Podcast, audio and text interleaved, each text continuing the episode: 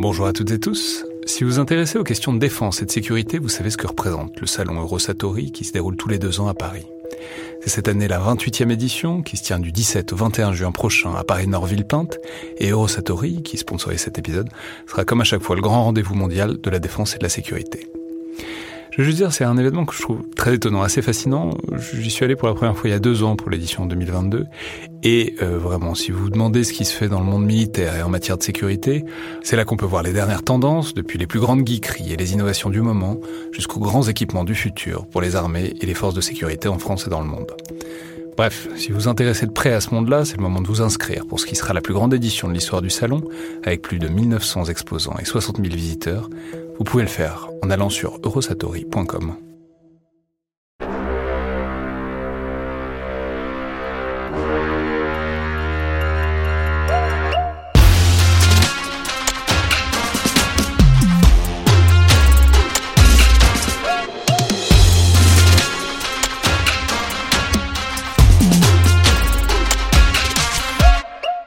toutes et tous et bienvenue dans le Collimateur, le podcast de l'Institut de recherche stratégique de l'école militaire, l'IRSEM, consacré aux questions de défense et aux conflits armés.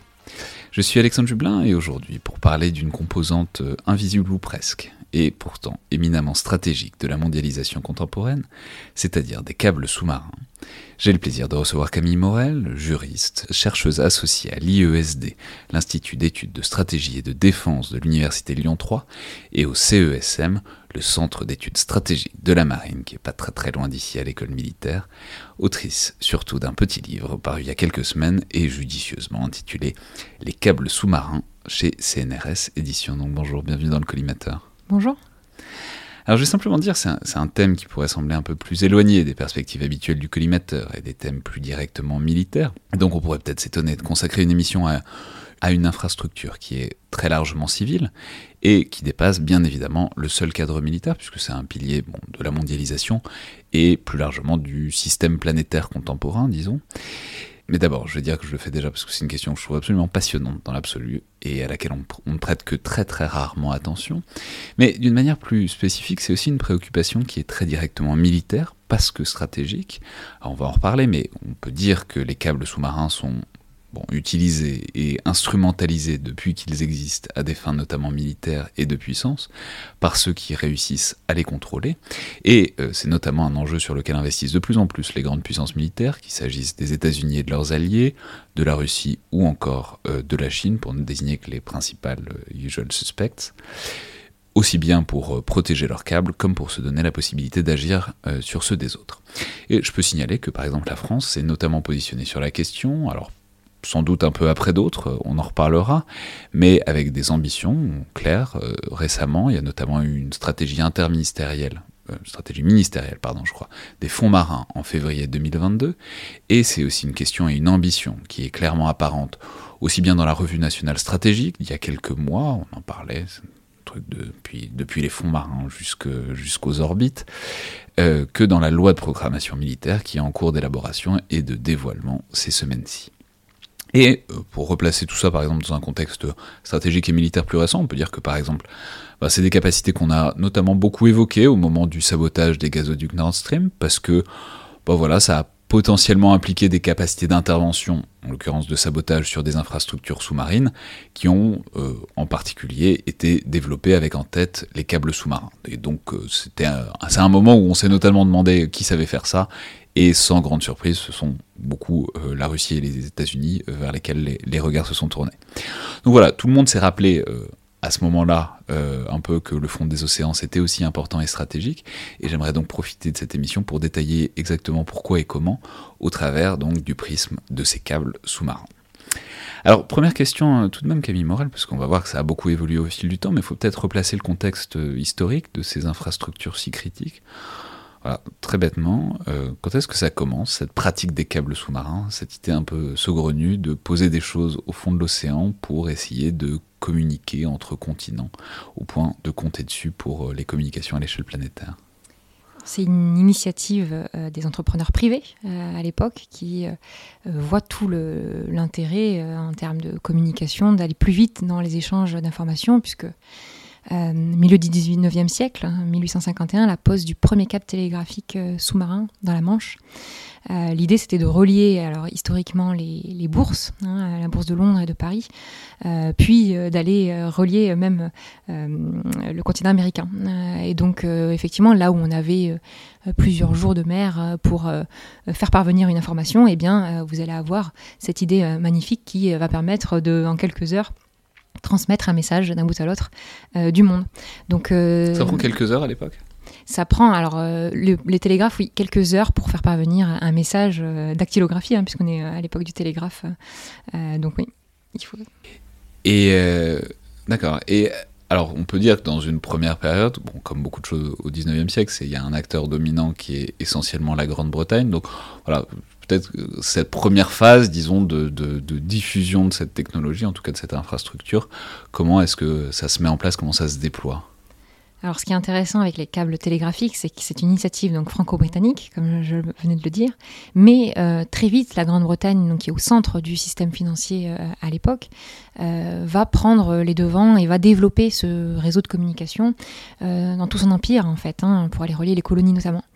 Et euh, donc on voit qu'il y a euh, un réseau qui est centré sur euh, la Grande-Bretagne.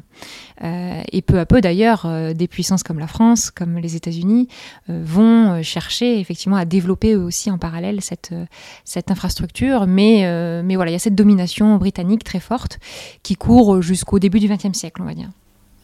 Alors après quoi? Qui, émerge. À quel moment est-ce que, on va en reparler parce que c'est intéressant, parce que évidemment les Britanniques s'en servent pour faire toutes sortes de choses, euh, disons, à leur avantage et dans le cadre d'une stratégie de puissance, mais à quel moment est-ce que ça vient pas être concurrencé, mais en tout cas à quel moment est-ce qu'il y a d'autres acteurs qui commencent vraiment à émerger?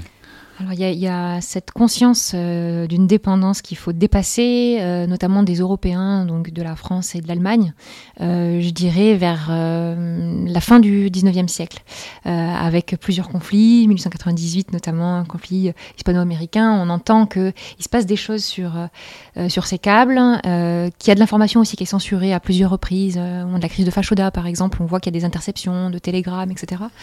Bah, la crise de Fashoda, je pensais en parler plus tard, mais on peut le dire, c'est marrant, donc c'est cette expédition, donc l'expédition marchand, enfin bon, c'est globalement un, face à face en plein milieu du Tchad, et c'est une énorme crise diplomatique, et ce que, j'ai complètement appris en, vous lisant, c'est que bah, à ce moment-là, il y a un seul des deux parties, donc c'est une expédition française contre une expédition britannique, et il n'y a que les Britanniques qui sont capables de communiquer avec euh, leur, euh, la métropole parce que c'est eux qui contrôlent les câbles et donc les messages français n'arrivent pas. Quoi. Exactement. Et donc du coup, il y a déjà des actions, on va dire, soit de censure, soit d'interception même de ces, euh, de ces informations-là. Et euh, on, les Britanniques, euh, enfin en tout cas, ça ravive l'idée que c'est stratégique et que cette information, elle est précieuse et que si on n'en dispose pas, eh bien, on a un gros avantage sur, sur les autres parties au, conflit ou à la crise.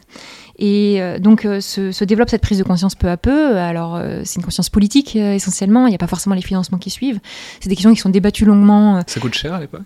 Alors, euh, c'est une question un peu euh, compliquée parce que c'est des financements qui sont privés essentiellement, mais l'État subventionne ces infrastructures. Donc, on a, en fonction de la longueur du câble, en fonction de la distance, la destination reliée, en fonction de pour qui est-ce qu'on pose ce câble, il va y avoir, ça va faire varier grandement le prix du câble. Ce qui est sûr, c'est que l'usage de cette technologie-là, en tant qu'utilisateur, elle est, elle est encore coûteuse. Donc, c'est un usage qui est essentiellement réservé à une élite euh, de la population.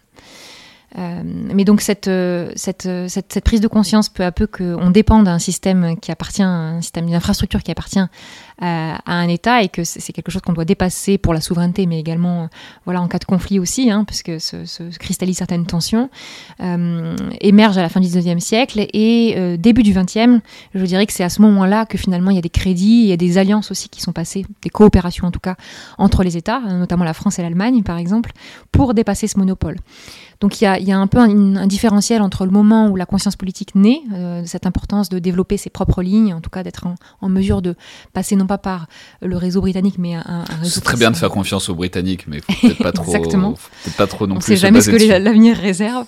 Et, et, le moment où il y a finalement des, crédits qui sont dégagés. Et là, on voit que typiquement la parole n'est pas forcément suivie d'actes. Hein. C'est-à-dire qu'il y, a un différentiel. Finalement, les seuls qui vont vraiment prendre euh, la mesure de cet investissement et qui vont euh, formellement subventionner des lignes, ça va être les États-Unis, qui progressivement, euh, au cours du XXe siècle, vont développer leur propre réseau. et puis plus généralement, voilà, vont commencer à recentrer peu à peu leur, leur, leur, politique, même sur les communications internationales, et toute cette idée qu'il faut pouvoir rayonner par l'information et donc au-delà des câbles, même par les satellites, etc l'investissement va être, va être massif à ce niveau-là. Ouais, c'est intéressant parce que les États-Unis, donc ça commence pendant, vous indiquez que ça commence pendant l'entre-deux-guerres globalement, mais pendant longtemps c'est pas du tout une concurrence significative et c'est vraiment, bah, comme à l'instar de beaucoup d'autres choses, mais c'est au lendemain, au lendemain de la Seconde Guerre mondiale que vraiment le réseau américain commence à s'imposer et avec ce réseau-là aussi tout un tas de normes et même une idéologie qui est derrière en fait cette euh, cette extension quoi, de, ces lignes de communication. Exactement, c'est l'idéologie qui va prendre du temps finalement à naître, mais qui ensuite va, va donner de l'ampleur à cette, euh, voilà, cette ambition, euh, même s'il y a effectivement déjà des investissements formels, mais avant de, compenser ce retard, euh, il y, a, y, a un temps quand même qui s'écoule qui est assez important, et, donc la Grande-Bretagne garde un peu cette mainmise sur un temps long, et c'est ce qui se traduit ensuite, d'ailleurs, dès la Première Guerre mondiale, on voit que la majorité du réseau est encore possédée par, par la Grande-Bretagne, et, donc c'est aussi pour ça qu'elle va pouvoir agir et être en mesure d'agir stratégiquement dessus. Mais alors comment est-ce qu'on caractériserait, donc, puisque là on est dans la deuxième moitié du XXe siècle, comment on caractériserait cette idéologie, mais parce que l'idéologie n'est pas que l'idéologie, il y a aussi des normes, des conventions, etc. qui en découlent.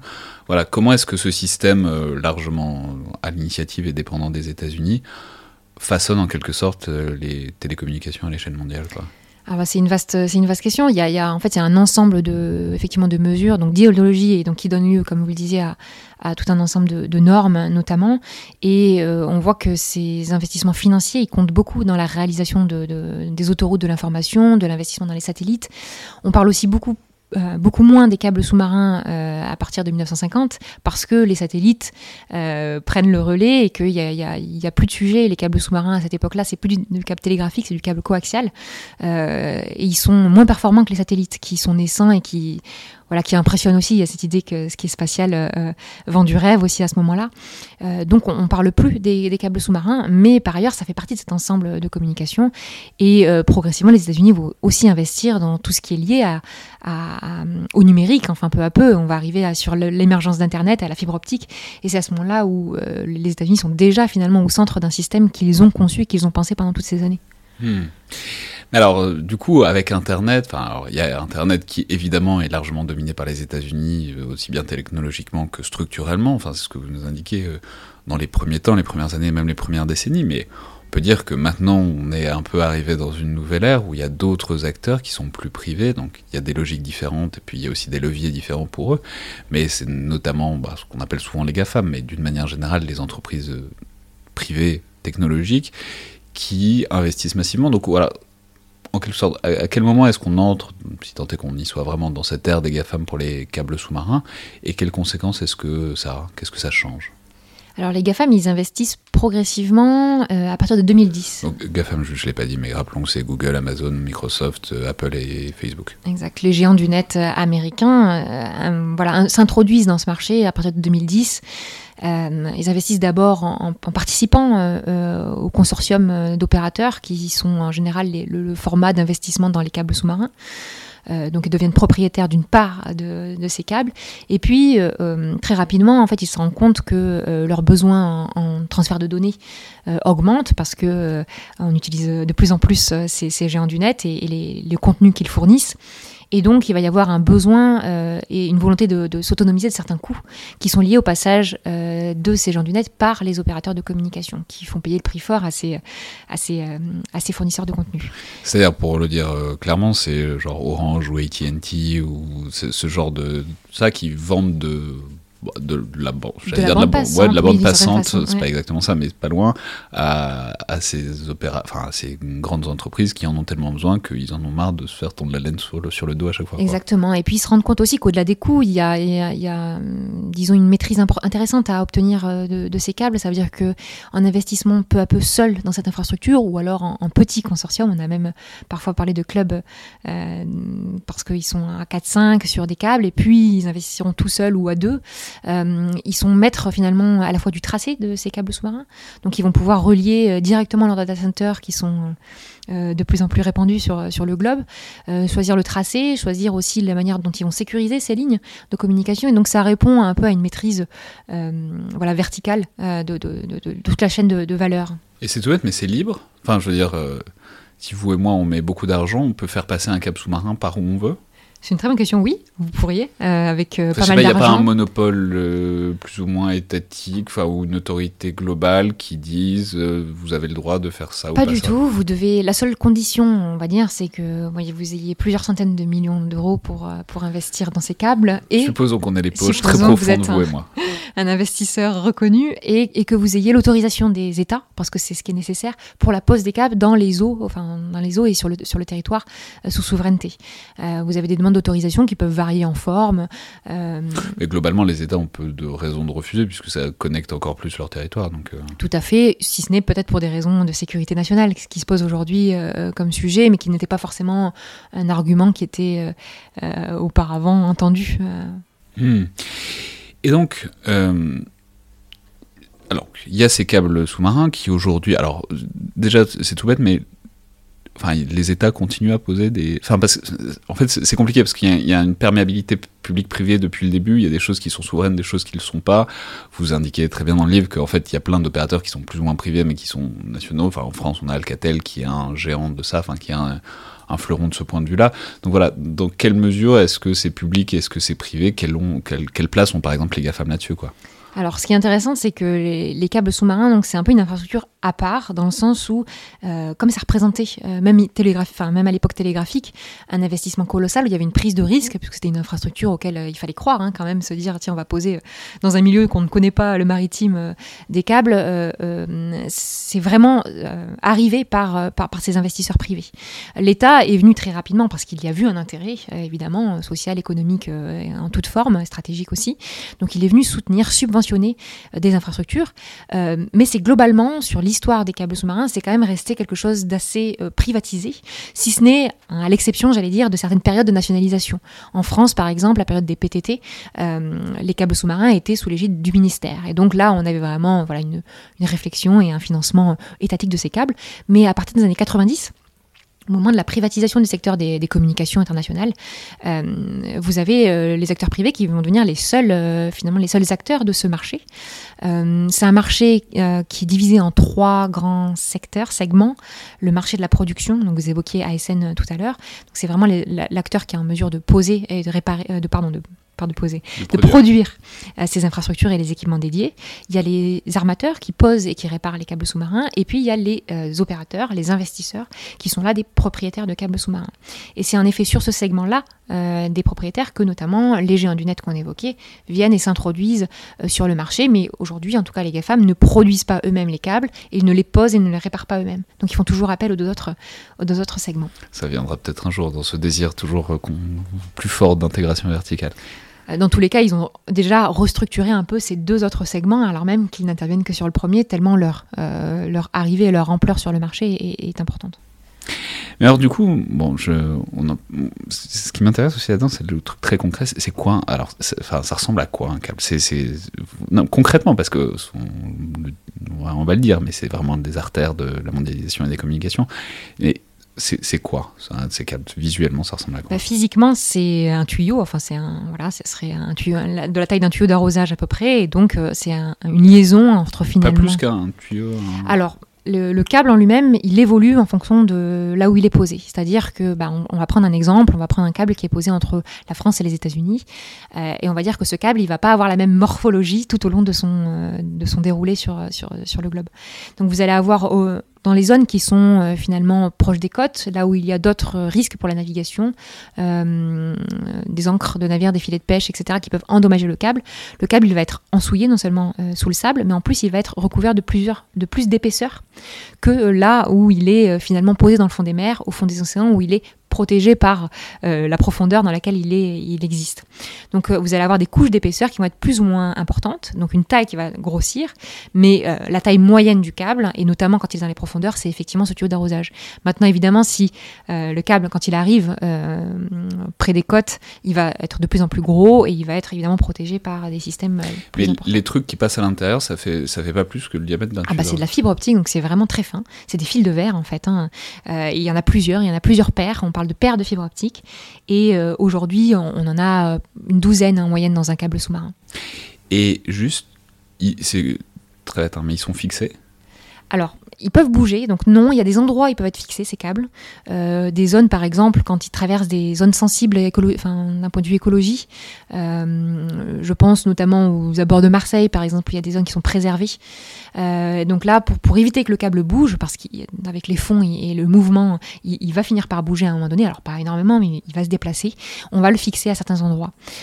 sinon, comme je vous l'ai dit, il est parfois ensouillé, donc il est enterré sous le sable, ce qui permet de le protéger et puis de le stabiliser aussi je, vais poser des questions hyper concrètes, mais ça veut dire qu'on est allé creuser ou ça veut dire juste on l'a posé, il va finir par s'enfouir? Non, il y, a, y, a avec un, y a des robots maintenant aujourd'hui, et donc euh, ces robots euh, euh, font avec un, avec un jet d'eau, font un, j'ai perdu le mot, font une espèce de, sillon, et dans lequel on va aller glisser le câble. Donc le câble sera posé dans ce sillon, il ne sera pas forcément recouvert, il va se, recouvrir de lui, se recouvrir de lui-même, mais par contre il va, le, sillon va être fait euh, pour, euh, voilà, pour éviter les difficultés. Et ça c'est fait tout le long de la pose du câble Alors surtout sur les zones sensibles. Donc globalement aux abords, dans les, zones, dans les eaux profondes, les eaux, il y a, y, a, y a, beaucoup de passages maritimes, et donc euh, globalement c'est près des côtes en fait, ou dans certains passages étroits. Et ouais, parce que du coup, ce que je me demande c'est s'ils sont pas fixés comment vous savez où ils sont? Parce que si, si c'est un truc qui n'est pas fixé sur des milliers, voire des dizaines de milliers de kilomètres, rien qu'avec le mou, quoi, enfin avec le jeu, j'imagine ça doit pouvoir varier de plusieurs centaines de bouge, mètres. ça bouge en effet, et par contre il y a quand même le poids de ce câble hein, sur, euh, sur des milliers de kilomètres qui, qui, voilà, qui maintient le câble. Donc on, euh, typiquement les opérateurs vous disent effectivement, ils savent exactement où ils le posent, donc dans la cartographie, ils ont bien le chemin, le tracé qui a été étudié et, réfléchi. maintenant il y a une marge d'appréciation, par exemple quand il faut aller les réparer, mmh. on ne sait plus exactement où il est. On sait globalement par où il passe, mais par contre, on va laisser traîner euh, euh, un grappin. généralement, c'est ça pour aller préparer un câble. Vous, allez, vous avez une vague idée dans la cartographie, vous faites une, triangulation, et puis vous, vous posez votre grappin. Vous faites une triangulation parce que ça émet quelque chose vous pouvez... Euh, non, c'était simplement dans l'idée que vous, avez globalement vous avez une... idée de là où il a été placé en position GPS, par exemple, mais il va, vous savez qu'il y a cette marge d'appréciation d'évolution, et donc vous allez poser le grappin à cet endroit-là, et puis le laisser glisser, avancer avec le navire jusqu'à attraper le, le, câble et sentir que le câble est bien là. Hmm. Mais donc il y a cette petite euh, recherche à, réeffectuer. Et donc, c'est un tuyau d'arrosage avec dedans des fibres optiques. De la fibre optique entourée de plastique, euh, parce qu'il faut un isolant évidemment euh, pour permettre cette communication. Il y a de l'électricité un petit peu qui passe aussi par ce câble, puisqu'il faut réimpulser le signal lumineux à travers la fibre et sur ces kilomètres entiers. C'est un peu comme un répétiteur de Wi-Fi, quoi. De, il faut, faut, augmenter le signal parce qu'il y, a une déperdition. Il y a une déperdition, exact. Ok. Et euh, c'est tout bête, mais du coup, puisque j'y pense, puisque maintenant on est à la fibre optique et qu'avant on n'y était pas, les vieux câbles, ils sont toujours là ou on les a enlevés? C'est une vraie question. Alors, les câbles euh, télégraphiques, alors il y en avait beaucoup moins, hein, évidemment. Aujourd'hui, on est à 500 câbles euh, dans le fond des mers. Euh, il, y en avait, il y en avait vraiment beaucoup moins, mais ces câbles sont toujours présents. Alors, pour une partie, c'est-à-dire qu'il y a des parties de câbles qui ont été. Alors, il y a des câbles déjà qui ont été enlevés, et notamment dans l'histoire militaire, c'est assez intéressant parce qu'on a retiré puis on a réutilisé ces câbles à d'autres endroits. Et il y a des câbles dans la haute mer, donc dans la partie finalement qui est en dehors de la souveraineté des États, il y a des câbles qui sont toujours présents aujourd'hui. Hmm. Oui, ce serait galère à l'air. Par contre, il y a un business model qui se, qui se crée. Et donc, il y a des entreprises aujourd'hui qui sont spécialisées dans la récupération de ces câbles inutilisés, euh, inactifs, euh, qui sont des câbles télégraphiques ou coaxiaux, où il y a, dans lequel il y a du cuivre notamment, et qui peuvent être réutilisés pour leur matière première aussi. Hmm. Et alors, du coup, donc maintenant qu'on a la fibre optique, ça, ça, transmet combien quoi? Enfin, Et surtout, à quelle vitesse ça a progressé ou pas? Enfin, C'est-à-dire, c'est Je veux dire, si, si, on pense que, je crois que c'est 80, vous donnez un chiffre quelque part, c'est 90%, 98% des données. Alors, c'est un chiffre qui est assez contesté, mais c'est environ, on dit qu'il y a environ 98% des communications internationales, donc euh, en lien avec la fibre terrestre. Hein, il, y a, il, y a, un relais qui est fait. Donc tout ce qui va nécessiter finalement un, tra un transfert de données à l'échelle internationale euh, pour lier les continents entre eux, eh bien à 98%, on dit que ça va passer par ces câbles sous-marins. C'est surtout en réponse à finalement le satellite là-dedans ne joue qu'un rôle très mineur. Ouais, on va reparler, mais du, du coup, 98%, tuyau d'arrosage, ça fait. Enfin, je sais bien qu'il y a beaucoup de trucs qui passent par une fibre optique, mais ça, ça, a l'air quand même petit pour euh, un truc qui inerte toute l'information mondiale, quoi c'est aussi c'est ça qui est surprenant, c'est aussi pourquoi on parle si peu de ces câbles alors que leur rôle est finalement euh, primordial. Euh, ce qui est sûr, c'est qu'il y a aujourd'hui la capacité moyenne d'un câble sous-marin euh, dans l'Atlantique, notamment, c'est 60 terabits par seconde. 60 terabits par seconde. Aucune idée de ce que ça. Alors, bah, en fait, c'est alors c'est très difficile de chiffrer ça, mais on est bien à l'heure du big data aujourd'hui et c'est un échange massif de données. 60 terabits par seconde, c'était la moyenne. Aujourd'hui, les derniers câbles qui ont été posés par les géants du net, c'est plus de l'ordre de 250 terabits par seconde. Donc vous voyez, on a plus que doublé en fait euh, la capacité de ces câbles. Donc nos besoins évoluent, mais en fait c'est euh, l'ensemble des communications, donc même des appels téléphoniques que vous passez vers l'international et des données qui effectivement nécessitent d'aller euh, chercher de l'information sur un autre continent ou sur un serveur qui est situé à l'extérieur. Maintenant dans tout ça, il y y a, un flot d'informations et c'est difficile de discriminer en gros ce qui passe vraiment par les câbles sous-marins parce que on est plus dans une chaîne de transmission globale où, comme je le disais, il y a des câbles terrestres, il y a des satellites, euh, il y a de la 5G, il y a des antennes relais. Et tout ça, en fait, en tant qu'utilisateur, on, a une perception un, peu erronée. On n'a pas conscience vraiment du chemin par lequel va passer notre donnée. Oui, c'est-à-dire si on a un appel WhatsApp, euh, je sais pas, en Afrique par exemple, spontanément, on a tendance à se dire que c'est du Wi-Fi, ça va passer par les que ça passe par les airs, pas du tout. alors que pas du tout. Bah, il y a un moment donné où effectivement, ça va bien aller sur une borne relais qui sera en Wi-Fi, et puis de cette borne relais, on va aller relier par du terrestre à une zone géographique sous-marine, et puis ensuite à une station de câble qui va relier euh, l'Europe si on est en France. Et donc, et ça, c'est quelque chose qui est parce que c'est vrai, vous, le dites, mais c'est totalement vrai. On parle beaucoup plus des satellites, et notamment si on, si on se réfère à, enfin, ce qui est Internet. Enfin, on parle énormément de Starlink, par exemple, des constellations qui seraient capables de donner la 3G, 4G, 5G, euh, voilà, de manière.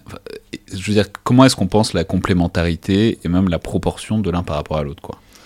Ce sont des usages qui sont différents aujourd'hui. En fait, le, la technologie sous-marine, c'est ce qu'il y a de plus fiable hein, aujourd'hui, et c'est en termes de capacité, en termes de latence, donc en, de en, gros de vitesse de transmission pour une capacité de données, c'est le moyen le plus performant aujourd'hui de faire transiter cette information.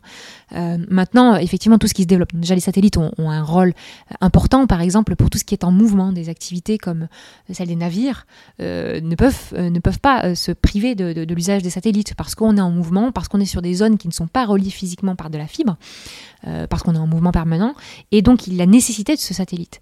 Maintenant, tout ce qui est aussi euh, constellation, donc le développement de ces constellations satellitaires, etc., basse orbite, euh, c'est l'idée que c'est en tout cas aujourd'hui, hein, et ça peut très rapidement changer, mais aujourd'hui c'est vraiment un usage complémentaire dans l'idée que c'est des zones qui sont mal reliées euh, pour lequel il n'y a pas d'investissement dans l'infrastructure physique. Typiquement sur le continent africain, euh, on voit qu'il y a des câbles sous-marins qui arrivent, il y en a de plus en plus, qui euh, desservent certains des pays, pas tous évidemment, mais derrière la diffusion de cette information au sein des terres et au sein des différents États, elle est très mauvaise parce qu'il n'y a pas cet investissement infrastructure terrestre. Hein. Et donc là, il y a des usages qui vont être indispensables. Il faut savoir que le satellite, ça coûte beaucoup plus cher aussi, donc il faut, il faut avoir les moyens de les poser, de les mettre en œuvre, et finalement pour une capacité qui sera inférieure. Donc vous allez de toute façon pas faire transiter autant d'informations de manière aussi fiable euh, en un même euh, temps. Ou aussi pour des raisons de redondance, comme on l'a vu beaucoup en Ukraine notamment, pour, euh, parce que ça, ça permettait de mettre moins de pression sur des infrastructures qui sont en tout cas en apparence plus vulnérables que sont les câbles. C'est intéressant aussi cette, perspective de résilience, euh, c'est que souvent on peut, on peut croire que par exemple entre des territoires qui, sont, euh, qui seraient limitrophes ou en tout cas qui seraient très proches physiquement reliés euh, par le terrestre, on va parfois privilégier le câble sous-marin. Pourquoi? Parce que donc un, c'est moins cher parfois, et effectivement, il y a toute cette problématique de souveraineté, c'est-à-dire que bah, à partir du moment où vous allez traverser les territoires physiques des États, vous allez demander des autorisations, etc., que vous n'allez pas forcément avoir besoin de demander en passant par, par le maritime. Donc il y a cette idée que ou par le satellite au niveau spatial. Donc il y a, y a, bien cette, ce relais, et effectivement, on voit la, la pertinence de ça en temps de conflit, d'avoir différents moyens, différents usages.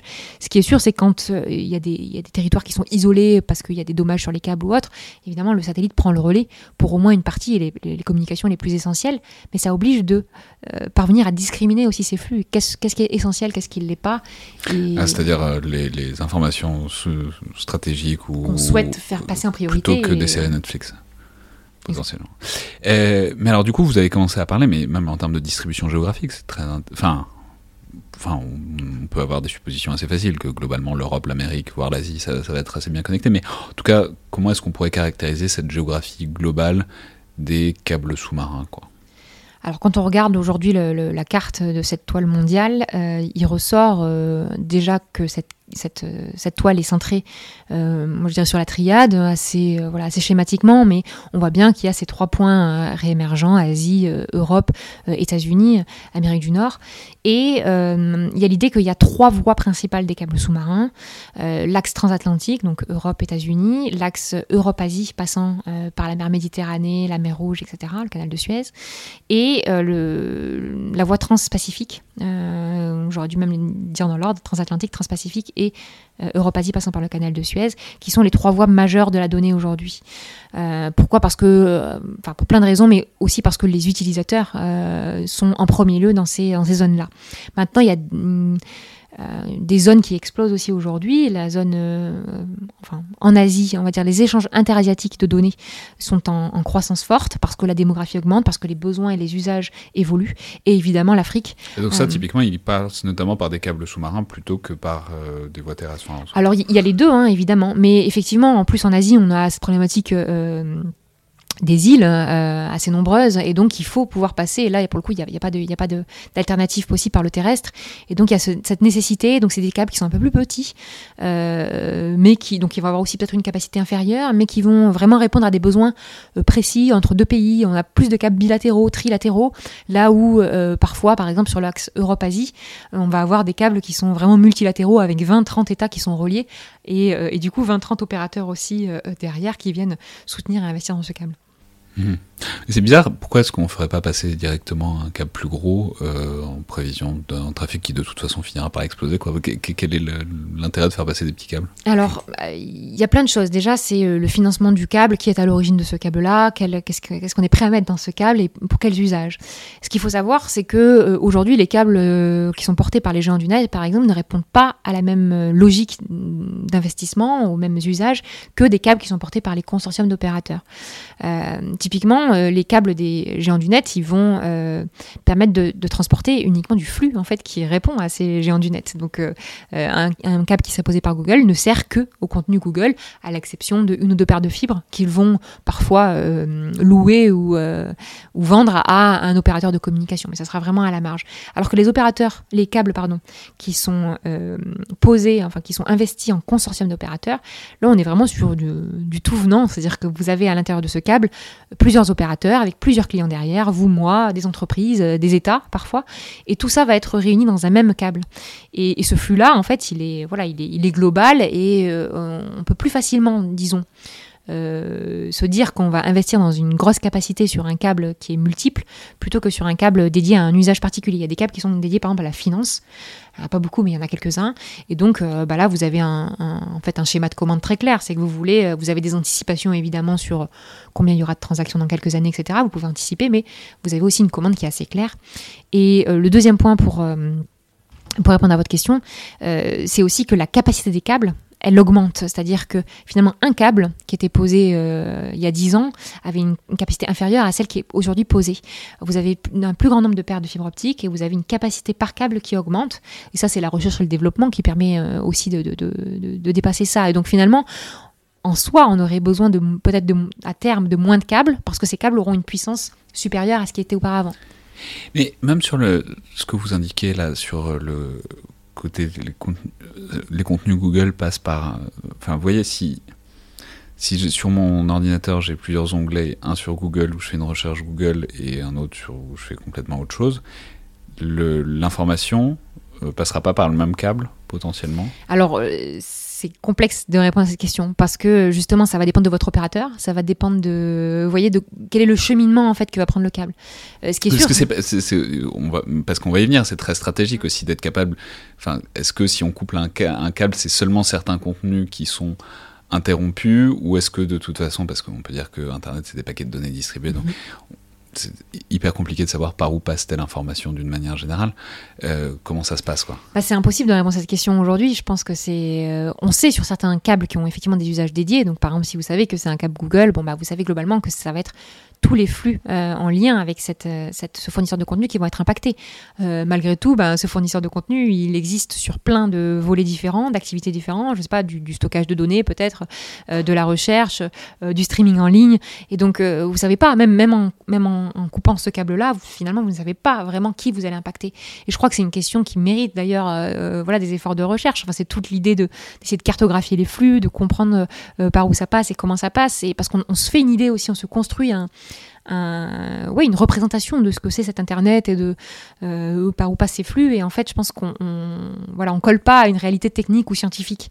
Euh, mais c'est tout l'enjeu des recherches actuelles aussi, c'est de, de, mieux comprendre comment, comment ça fonctionne et qui pourrait être impacté effectivement en cas de coupure, par exemple. Hmm.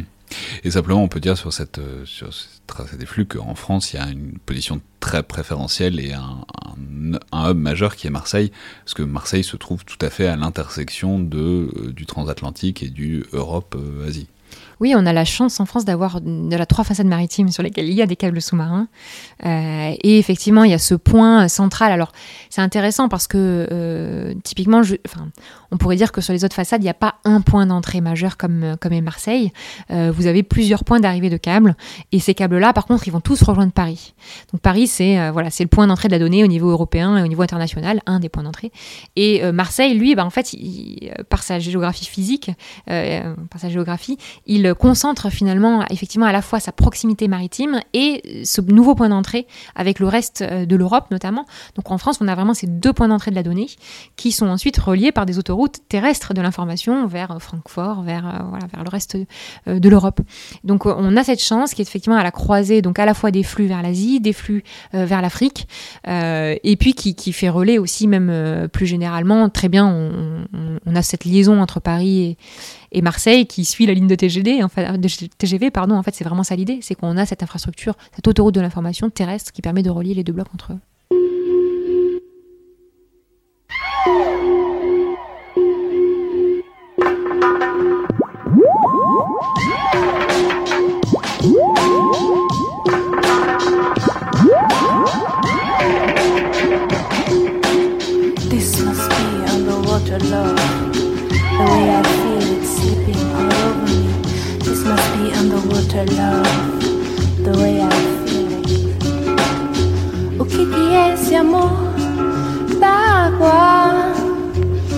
Deve sentir muito parecido a esse amor.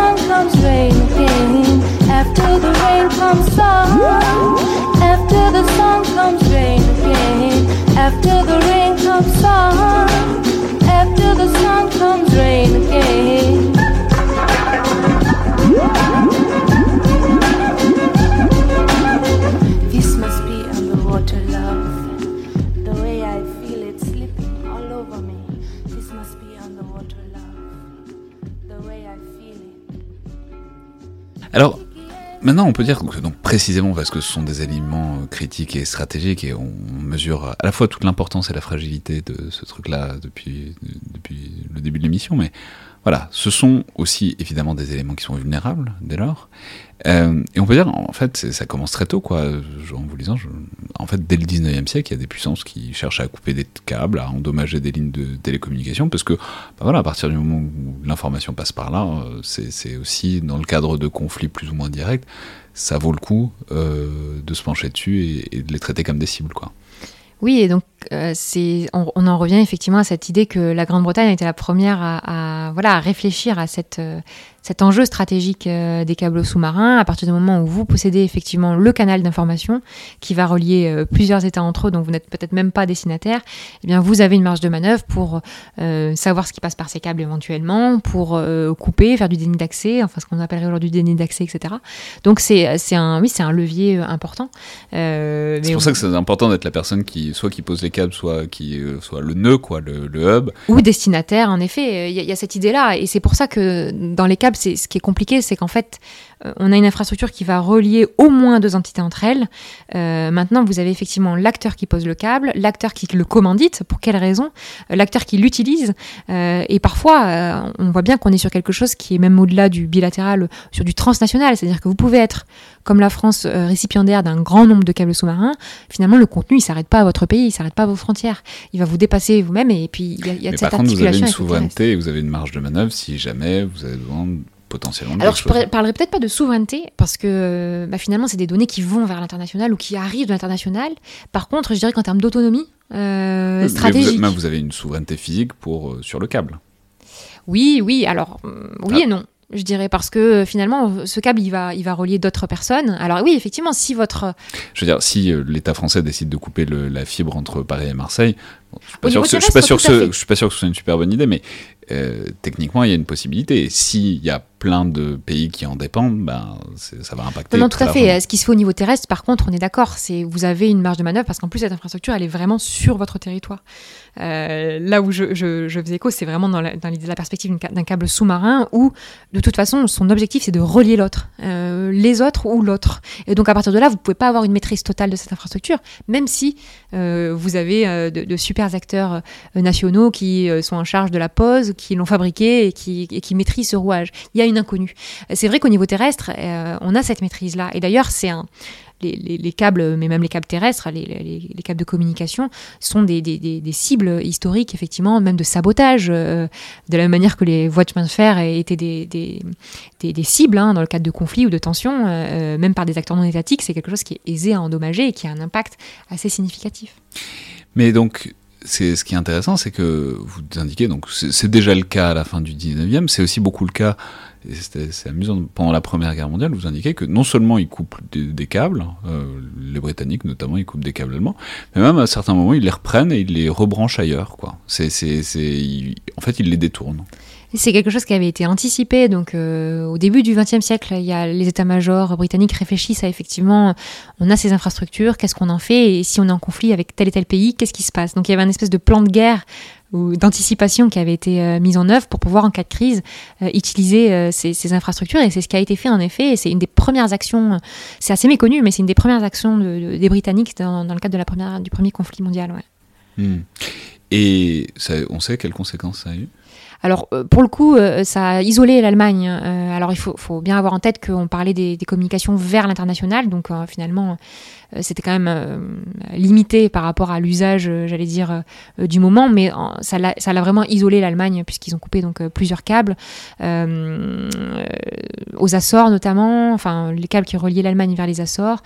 J'ai plus en tête Brest.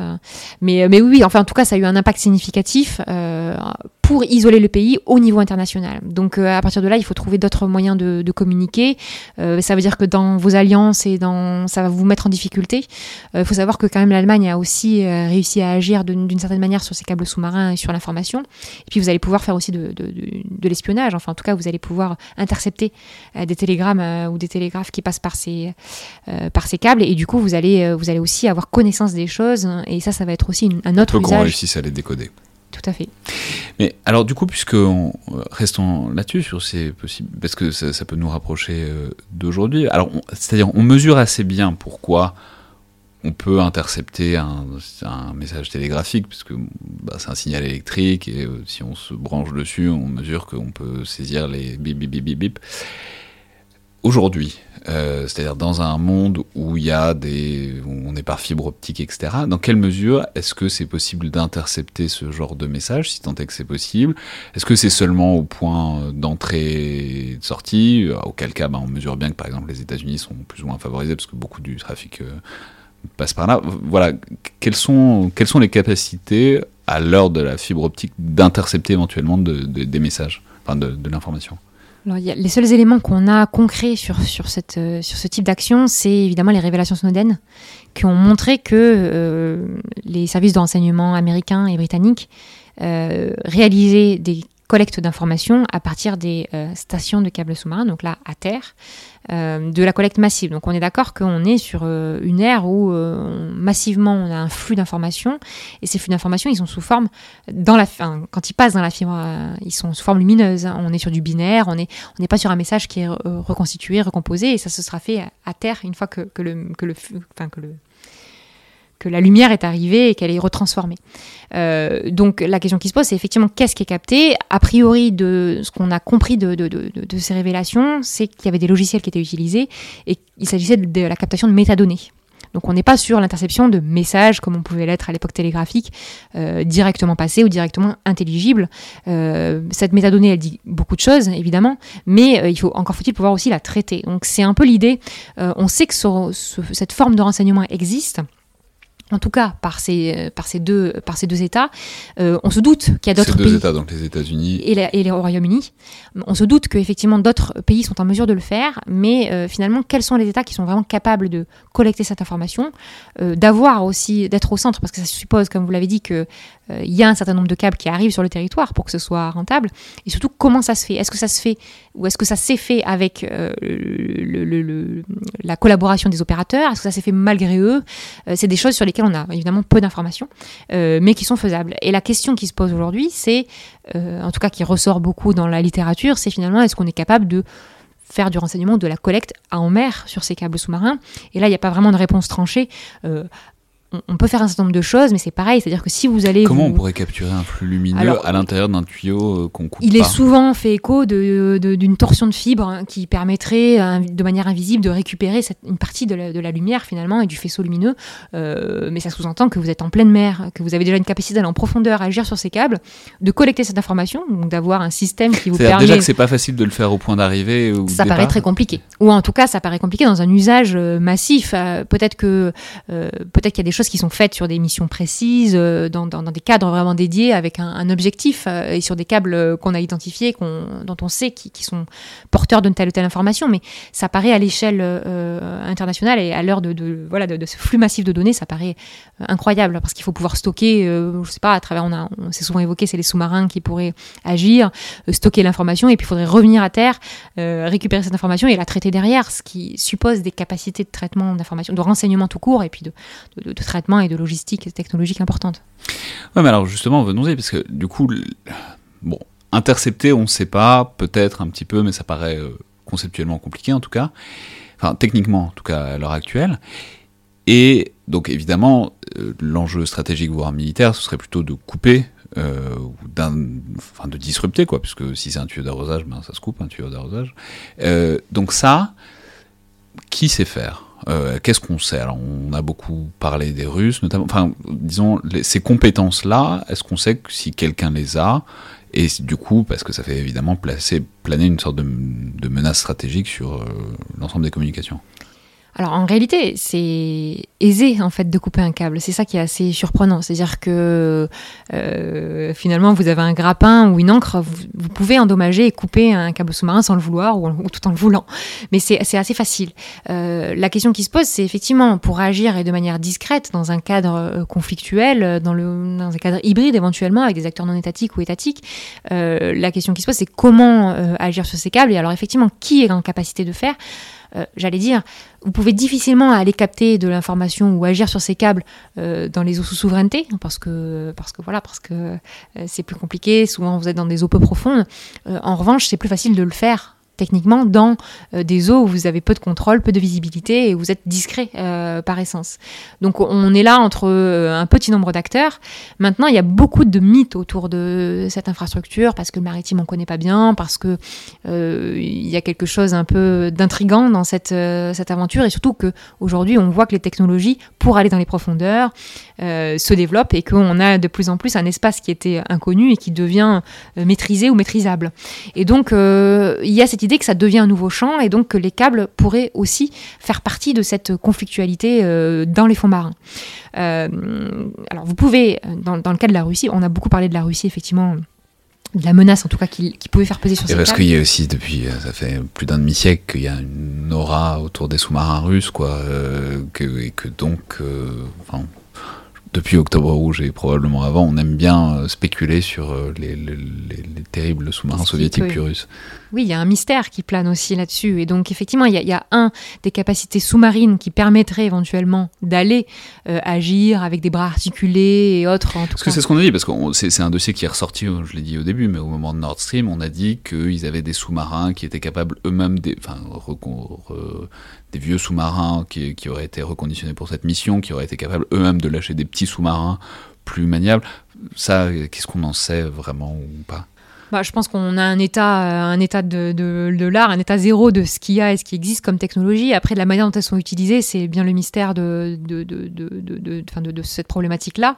Euh, par contre, il y a des éléments concordants, c'est-à-dire qu'il y a des éléments qui, euh, notamment en termes de navires de surface, là, qui montrent que des navires russes se baladent, se promènent à proximité des câbles sous-marins de manière plus ou moins répétée. C'est ce qui a été, en tout cas, mis au jour, euh, notamment par, euh, par l'OTAN, avec euh, l'idée que c'est ça qui a inquiété. C'est-à-dire que c'était un cumul d'éléments, de, faisceaux concordants. En 2015, il y aurait eu un navire de recherche océanographique, je ne sais pas si on entend les guillemets que je mets dans, dans ma voix, russe qui aurait beaucoup passé autour du golfe de Gascogne, autour de la côte est américaine. C'est-à-dire, bon, c'est pas que ça, mais c'est aussi évidemment les passages des, des, des, des câbles c'est ce qui a fait, c'est ce qui a nourri, je pense, euh, alimenté en gros cette, cette question et euh, ce risque en fait euh, sur les câbles, en sachant qu'on n'a pas aujourd'hui publiquement, en tout cas, reconnu à un moment donné voyez, la présence de ces navires avec une interruption de, de câbles ou autre.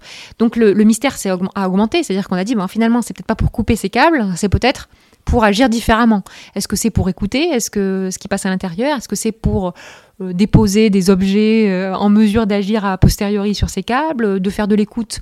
Ah oui, par exemple, bah, bah, encore une fois, comme ce qu'on a supposé pour Nord Stream, c'est-à-dire on place des explosifs et euh, le jour où on veut le. Ah, sur commande, plus tard, vous pouvez. Est-ce que vous pouvez agir dessus et, et, là, effectivement, on rentre et, le, cas de, des gazoducs entre en jeu. C'est on est là sur des infrastructures maritimes et donc on, est sur le sur la même logique d'action éventuellement, si ce n'est que je pense que les, les euh, on est bien sur un dimensionnement où la haute mer permet ce dimensionnement-là, alors que bon, sur les pipelines, on est souvent sur des formats plus réduits, on, sait très bien où ils sont, ils sont identifiés. Les câbles sous-marins, il y en a plusieurs, ils appartiennent à plusieurs personnes. On n'a pas de cartographie exacte du réseau. Vous avez des cartes en ligne, évidemment, du réseau sous-marin, mais elles n'ont pas de précision.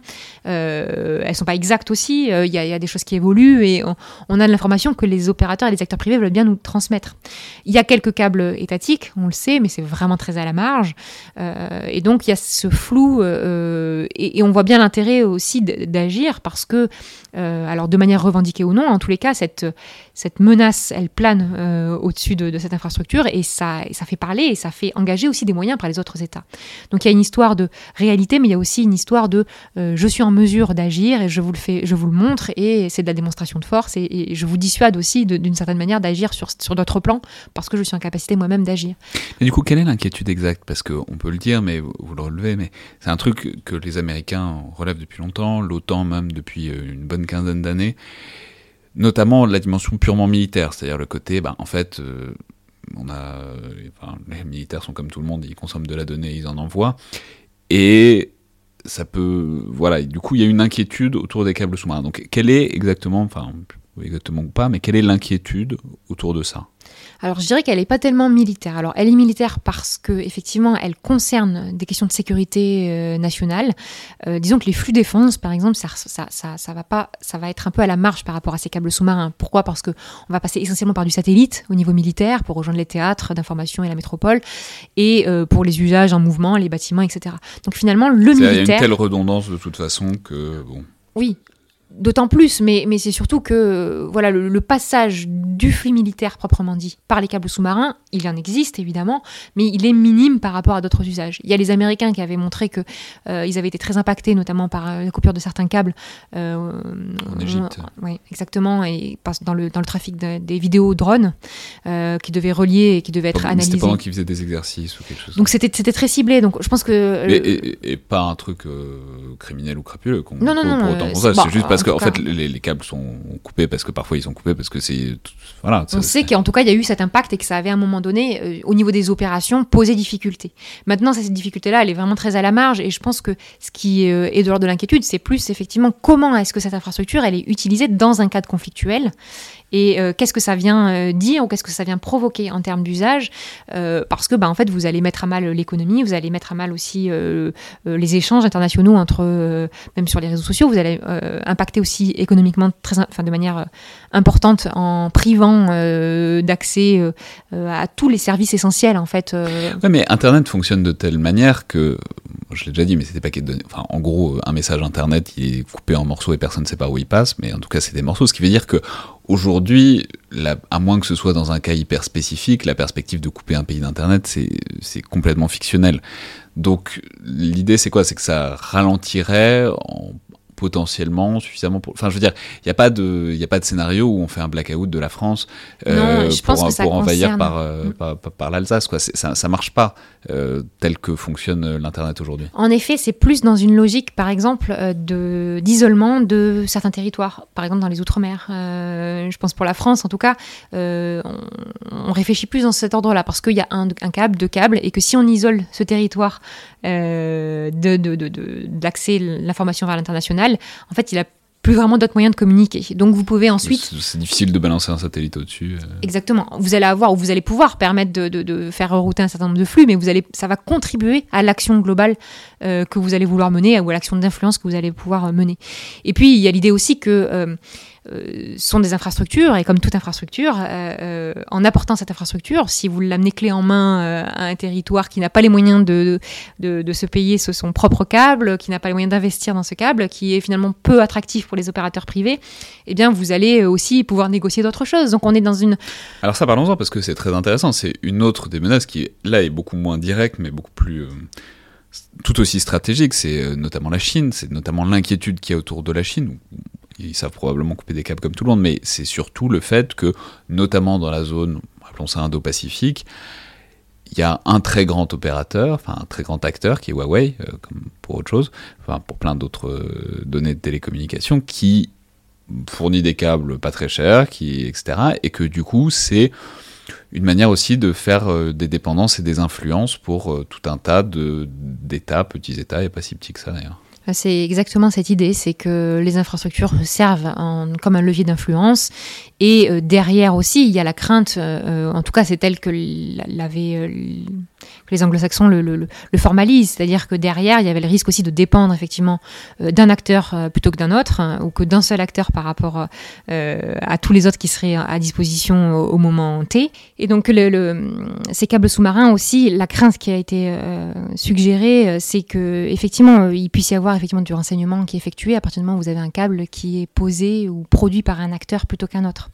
Euh, mais on s'inscrit là dans une guerre commerciale, en fait, aussi, euh, au-delà du diplomatique. C'est-à-dire, mettons que euh, les, Huawei pose un câble entre mettons les Vanuatu et ailleurs, parce que ça me permet de faire un, salut à Jean-Baptiste Jean-Jean Villemin, l'ancien directeur de l'ERSEM, mais de, la peur, c'est que puisqu'ils maîtrisent le câble, ils, contrôlent probablement les terminaux de part et d'autre, et donc à cet endroit-là, ils peuvent intercepter un peu à l'américaine, comme euh, ce, qui aurait, ce, qui aurait, plus ou moins été fait autour des révélations Snowden. Bah en tout cas, c'est une des craintes qui est énoncée, c'est de dire que finalement, si vous avez un acteur qui produit ce câble, il peut, by design, euh, euh, introduire des moyens de faciliter l'accès à ces données, de, de, nuire à ces données, ou de, mettre en place des, des, des, des, systèmes qui permettraient de couper le flux, par exemple, d'empêcher le transit de cette information.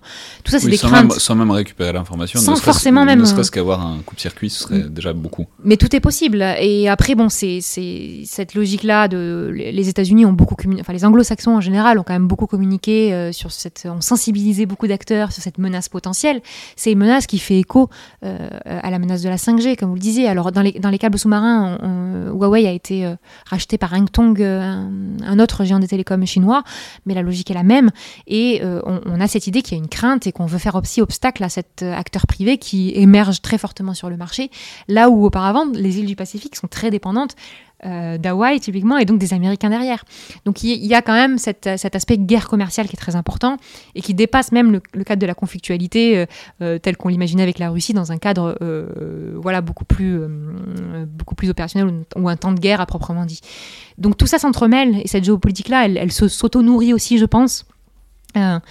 Euh, ce qu'on craint, par exemple, avec, euh, avec la Russie aussi, c'est cette idée que euh, symboliquement, si vous isolez un territoire, c'est très fort. Et, et est-ce que vous pouvez, comment vous allez réagir à ça? C'est-à-dire que on a peu de chance aujourd'hui qu'un État, de manière revendiquée, euh, coupe euh, tel ou tel État, peut-être dans un conflit ouvert en effet, mais c'est relativement peu probable. En revanche, euh, qu'est-ce que vous faites si vous avez des mercenaires ou des gens, des acteurs non étatiques qui, viennent couper ce câble et contre lequel vous ne pouvez pas forcément agir? Quelle réponse vous apportez à l'échelle internationale? En sachant que même si vous n'allez pas isoler complètement ce pays ou ce territoire, vous allez forcément avoir un impact économique très important, une perte de données, parce que même quelques heures sans un câble, alors au-delà d'un câble, plusieurs câbles coupés de manière simultanée, vous allez euh, créer euh, un déficit dans la communication et un ralentissement de l'activité économique. Et donc ça, ça se chiffre, en tout cas à l'échelle des économies occidentales. Et du coup, ça nous amène naturellement aux contre-mesures, ou en tout cas aux tentatives de contre-mesures. Donc je l'ai dit, les États-Unis ont très tôt pensé à ça, ça fait plus de 15 ans, avec eux, ben, comme souvent leurs alliés, euh, donc la Grande-Bretagne, puis euh, ce qu'on appelle parfois les Five Eyes dans le domaine du renseignement, mais donc euh, l'Australie, euh, la Nouvelle-Zélande et le Canada. Donc, qu'est-ce qu'ils ont fait? Comment est-ce qu'ils se protègent de ces deux menaces qui sont... Voilà, il y a, y a, la menace un sous-marin russe, et puis il y a la menace aussi dépendance, disons, au système de télécommunications chinois? Il y a plusieurs choses qui sont mises en œuvre, il y a plusieurs leviers. Euh, il y a le levier, euh, d'abord celui qu'on a évoqué, sensibilisation, diplomatie. Euh, donc ça, c'est un, ça a été, on a vu des campagnes un peu de sensibilisation, notamment des États-Unis, sur plein de pays. Et le levier donc, coopération. En gros, pour dire aux îles du Pacifique que attention, attention à pas avoir un seul câble qui soit chinois, c'est méfiance. Ce...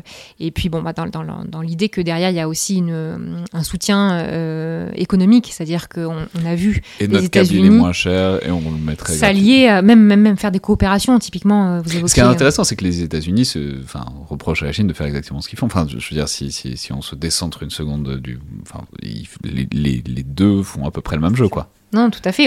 C'est pour ça que je disais guerre commerciale, c'est qu'à un moment donné où ça dépasse aussi, euh, c'est avec qui on veut bien euh, partager nos données. En fait, c'est, un peu ça le, c'est un peu ça l'idée.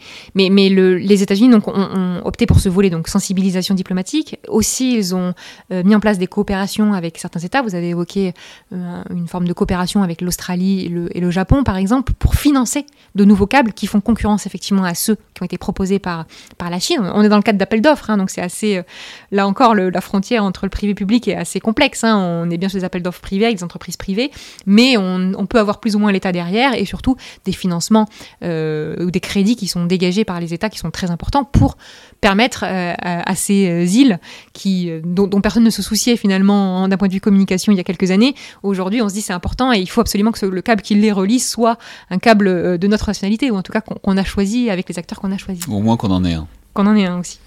Et le deuxième. C'est marrant, il y a plein d'îles du Pacifique qui vont se retrouver avec deux câbles, un chinois et un américain. Bon, la question c'est aussi finalement, on parlait de redondance et de l'importance d'avoir deux câbles. Bon, finalement, je pense que dans un cadre conflictuel, un câble de câble, finalement, vous allez couper les deux. Enfin, on imagine bien que c'est pas ça qui va changer la donne. En revanche, dans la perspective effectivement euh, de, maintenir par rapport à des, dommages euh, même euh, naturels, j'allais dire des séismes sous-marins, etc. Et on sait la complexité de, géologique dans le Pacifique et, les risques naturels qui, s'y posent, ça a du sens de créer cette redondance. Maintenant, voilà, on voit bien qu'il y, a quelque chose de l'ordre de la spéculation et de. Et, le deuxième levier important, c'est le levier normatif. les États-Unis notamment font obstacle donc à cette menace chinoise, typiquement en refusant donc les États-Unis, c'est un des rares pays à avoir quand même un, système euh, assez euh, euh, contrôleur, on va dire, en, termes d'arrivée de, câbles sous-marins. Donc, ils ont une enceinte en fait hein, interministérielle qui gère, qui regarde scrupuleusement toutes les demandes de poste de câbles par les acteurs privés. Et ils se sont opposés à plusieurs reprises à des câbles, notamment, qui arrivaient soit de Chine, soit qui étaient portés par en tout cas dans lequel des acteurs chinois avaient une partie prenante dans l'investissement ou dans la production de ces câbles. Et euh, donc ils le font, ça c'est sur les câbles qui arrivent sur leur territoire, sur lesquels ils peuvent refuser. Donc on voit qu'il y a eu plusieurs refus. Mais en même temps, ils ont besoin d'être aussi très intensément connectés à la Chine. Donc, euh, alors euh, oui, après on peut se dire aussi que les États-Unis sont déjà de toute façon euh, bien connectés euh, globalement. La question c'est finalement est-ce que cette politique-là va pas conduire à recentrer la carte à terme? C'est-à-dire qu'aujourd'hui vous avez plus d'une cinquantaine de câbles qui arrivent aux États-Unis, ils sont largement au centre physique encore de ce réseau. est-ce que finalement, en limitant l'accès d'un acteur, en discriminant un acteur, en discriminant des territoires ou des destinations, effectivement, vous n'allez pas bah, mettre en péril ainsi aussi votre, votre propre stratégie Et c'est pour ça que je pense que tous ces leviers-là, économiques, euh, euh, juridiques, ou en tout cas les leviers normatifs, euh, se, cumulent et, tout ça fait, fait partie d'un en fait, ensemble sur lequel il, propose aussi des nouveaux. En tout cas, il s'attache à ce qu'il y ait de nouvelles propositions, de nouveaux tracés de câbles sous-marins qui soient possibles aussi et qui vont passer par les Philippines, par l'Indonésie, par, le Japon, en lieu et place de relier directement la Chine ou les territoires sous contrôle ou en tout cas par volonté. Et, j'ai lu aussi, j'ai appris aussi en vous lisant qu'ils ont quand même des trucs très protecteurs, mais pas que, hein, la Grande-Bretagne aussi, sur euh, les. J'allais dire des eaux territoriales, mais enfin, en tout cas, sur les tracés des câbles, il y a des zones qui sont très interdites, ou en tout cas très contrôlées, pour protéger en quelque sorte le tracé de leur câble. Mais ce qui est à la fois intéressant et en même temps un peu si on veut couper un câble, on peut le faire en haute mer. Donc, euh, je sais pas quoi ça. Alors, bah, je pense que ça fait partie de. Et là, c'est un peu l'idée qu'il y a une politisation du, sujet aussi. Donc, c'est un sujet qui, finalement, on, a peu d'actes concrets, mais on, se pose beaucoup de questions. Et il est important euh, que les puissances se positionnent, finalement, sur ce sujet euh, pour montrer qu'elles ont, elles ont pris la mesure de, du rôle de ces câbles et de ce qu'on peut en faire. Donc, je crois qu'il y, a beaucoup de, voilà, de discours et de positionnement. Il y a une mise à l'agenda aussi euh, de ce sujet euh, au niveau des organisations régionales et internationales. Et ça, c'est important. De... il faut s'être positionné. Donc, je pense qu'il y a des mesures aussi qui sont prises euh, parce que politiquement, il faut afficher un certain nombre de choses. Après, effectivement, il y a plein d'États qui, qui restreignent les permis attribués aux acteurs privés, que ce soit pour, aller réparer ces câbles, par exemple. Alors on pourrait se dire quel intérêt de restreindre, alors qu'on a tout intérêt à ce que le câble soit réparé plus vite. En, souvent en arrière-plan, il y a l'idée de favoriser, par exemple, des acteurs locaux. Donc vous allez euh, restreindre. de souveraineté. Exactement, de, faire en sorte que des acteurs locaux émergent sur le marché de la pose et de la réparation. Donc vous allez dire finalement, moi je veux bien qu'on vienne réparer mon câble, mais ce sera forcément un navire euh, sous pavillon euh, national. et puis vous avez l'idée effectivement de, bah, je pense que cette, cette crainte, cette menace, c'est parce qu'on on, s'en fait une représentation qu'elle existe et que les acteurs se positionnent dessus. Donc maintenant vous avez un certain nombre d'États aussi qui sont en mesure de dire, ah, on va peut-être refuser ce câble parce que c'est un câble dans lequel il y a des acteurs chinois dedans, alors que bah, en fait ça fait 20 ans qu'il y a des acteurs, euh, il y a des câbles qui sont posés avec euh, des consortiums dans lesquels participent des acteurs chinois. Donc euh, voilà, tout est une question aussi de construit dans la représentation qu'on s'en fait de, ces acteurs-là et des menaces. Ça devient quasiment un truc d'affichage plus que de. J'allais dire, juste pour rebondir sur les leviers par exemple qui sont mis en place, il y a quelque chose qu'a fait la, le Royaume-Uni il y a peu de temps. le Royaume-Uni a, alors déjà il y, a, il y, a, des États qui évidemment améliorent la protection de leurs câbles, notamment en pénalisant davantage euh, dans leur système euh, juridique l'atteinte aux câbles sous-marins, mais là ça va valoir que sur les eaux sous souveraineté. Et il y a aussi, euh, le, Royaume-Uni a notamment limité le, transfert de technologie très ciblé. Alors là, il y avait, il y a eu un ou deux textes qui sont passés qui visaient très, enfin, très franchement la Russie, hein, c'était affiché comme ça. Et pour éviter que des technologies qui sont utilisées plutôt dans le domaine des, entreprises privées pour les réparer, réparer ces câbles, soient effectivement vendues à l'international et pour, contrôler ce transfert de technologie, alors même que c'est une technologie qui appartient en fait aux acteurs privés aujourd'hui. Donc on voit bien qu'il y a aussi ce cadre normatif qui existe et qui contraint beaucoup à l'échelle internationale. Et enfin, euh, enfin, oui, mais si, la, France, quand même, dans tout ça, alors on l'a dit, il y a des ambitions qui sont bah, relativement récentes à l'échelle du problème. Enfin, je l'ai dit, ça fait plus de 15 ans que les États-Unis, euh, en tout cas, s'agitent dessus. Euh, la France, ben, ça fait un an, un peu plus, qu'il y a une stratégie. Bon, je l'ai dit, ça monte dans la LPM et dans la RNS qui l'a précédé qu'est-ce qu'on peut en dire? Est-ce que est-ce que c'est un retard? Est-ce que bon au fond, euh, puisque vous l'indiquez, il y a aussi largement un truc d'affichage. Est-ce que c'est si grave que ça euh, de pas s'être positionné dessus avant? Voilà, qu'est-ce que que penser, disons, de euh, la place et de l'émergence de la France, en tout cas des capacités de la France dans ce domaine-là? Je crois qu'il y, y, a une part de euh, on est bien loti et, donc comme on est bien loti, il n'y a pas de question qui se pose. En termes de distribution et En termes de distribution géographique, on est au centre d'un certain nombre de réseaux, donc on n'est pas en déficience au niveau de la métropole en tout cas. Et, euh, et au niveau des industriels, on a des industriels sur quasiment les trois, les trois segments qui sont bien représentés et, et donc finalement bon, tant qu'il y a les choses qui vont pas bien, on les soulève pas aussi et on se dit pas tiens ça ça va bien. Donc je pense que il y a deux choses. Il y a effectivement le, fait que ce secteur soit passé entre les mains des acteurs privés au niveau des années 90, euh, la connaissance de l'État de cette infrastructure et la maîtrise par l'État de cette infrastructure, c'est délité, c'est une évidence pour moi. En tout cas, moi, c'est le fruit de, mon travail de recherche, c'est mes conclusions. Euh, maintenant, il y a eu aussi cette idée qu'il y a plusieurs phénomènes depuis les années 2010 qui ont contribué à, effectivement repolitiser ce sujet. Euh, le faire réémerger comme un, vrai questionnement politique sur lequel il faut avoir des réponses. Euh, ça, c'est bah, tout simplement l'arrivée des géants du net, euh, qui, les câbles sous-marins, c'était silencieux, on n'en parlait pas. Et puis d'un coup d'un seul, on, commence à en parler beaucoup parce que c'est beaucoup d'argent, c'est impressionnant. Et puis en fait, c'est quelque chose qui est méconnu et dont se saisissent les GAFAM pour communiquer. Euh, et puis il y a les révélations Snowden aussi qui ont, peut-être fait basculer euh, un certain nombre d'États, les ont alertés. et en fait, on se rend compte que là, le positionnement de la France, historiquement, c'était la même chose. C'est-à-dire qu'on voit que même à l'époque télégraphique, il y a des moments où en fait il y a un, désintérêt politique pour ce sujet-là. Et puis il y a des. c'est vraiment en termes de mise à l'agenda, en termes de politique publique, c'est intéressant. On voit qu'il y a quelques éléments contextuels, des conflits. on parlait de la guerre hispano-américaine euh, même si la France n'était pas directement concernée. C'est des choses qui ont euh, contribué, euh, la guerre des Bourgs notamment aussi, qui ont contribué à éveiller le politique ou le législatif et qui ont ensuite fait donc émerger ce sujet comme un sujet sur lequel, dans lequel il faut saisir et dans lequel on va dégager des crédits derrière. Et on voit qu'au cours du temps, en fait, ça fluctue. Il y a vraiment des, des périodes importantes d'intérêt pour cette infrastructure et d'autres où l'État se désintéresse. Et je pense qu'effectivement, le boom d'Internet, ça concernait les acteurs privé essentiellement. Aujourd'hui, ben, on, on a commencé à reparler de la souveraineté du numérique. On se réapproprie aussi la compétition maritime euh, euh, réémerge et donc euh, c'est un sujet qui fait parler et qui pose des questions même en termes effectivement militaires aussi de comment est-ce qu'on les protège, comment on les défend et là, on se dit, ah oui, peut-être qu'on n'avait pas. De toute façon, on a dit qu'on pouvait pas les protéger. Les on ne peut pas les protéger complètement, non, ça c'est sûr. Est-ce que, ça a du sens aussi Et que le seul moyen, c'est la redondance. En tout cas, c'est l'optique qu'a choisi euh, la France aussi. C'est euh, ça apparaît clair dans les différentes mesures qui ont été prises aussi depuis. Il y a eu un renforcement législatif, donc on a euh, augmenté la sanction pénale en cas de coupure de câble dans les eaux sous souveraineté. On a également favorisé. Il y a, y a une logique d'attractivité des câbles sous-marins sur le territoire national en disant, bah, finalement, exactement on ne pourra pas protéger ces câbles en entier, ça n'a pas de sens euh, même d'aller protéger des infrastructures qui relient d'autres pays. Donc il faut qu'on soit euh, plutôt sûr que euh, la métropole et les outre-mer aient une capacité de s'en sortir, même s'il arrive ou il advient une difficulté, qu'elle soit naturelle ou conflictuelle.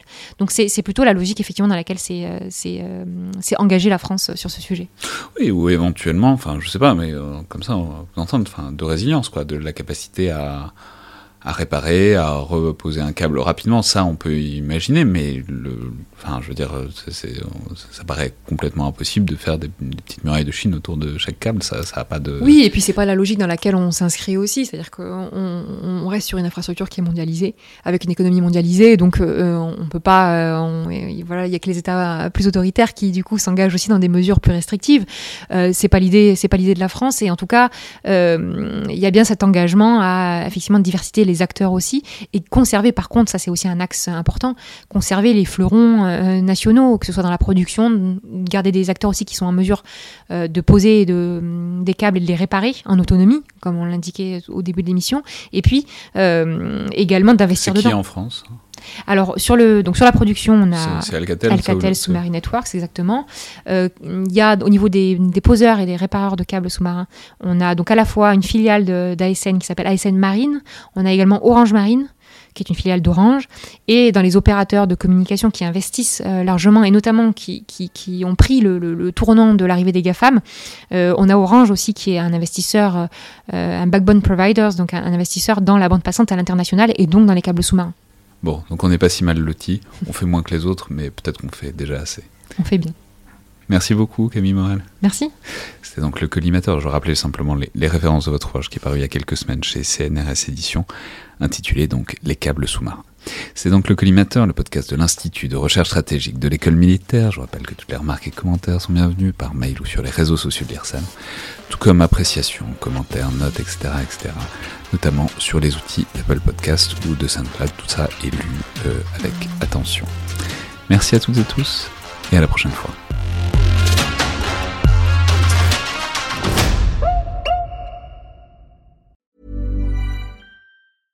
Imagine the softest sheets you've ever felt. Now imagine them getting even softer over time. That's what you'll feel with Bowl and Branch's organic cotton sheets. In a recent customer survey, 96% replied that Bowl and Branch sheets get softer with every wash. Start getting your best night's sleep in these sheets that get softer and softer for years to come. Try their sheets with a 30-night guarantee. Plus, get 15% off your first order at bowlandbranch.com. Code BUTTERY. Exclusions apply. See site for details.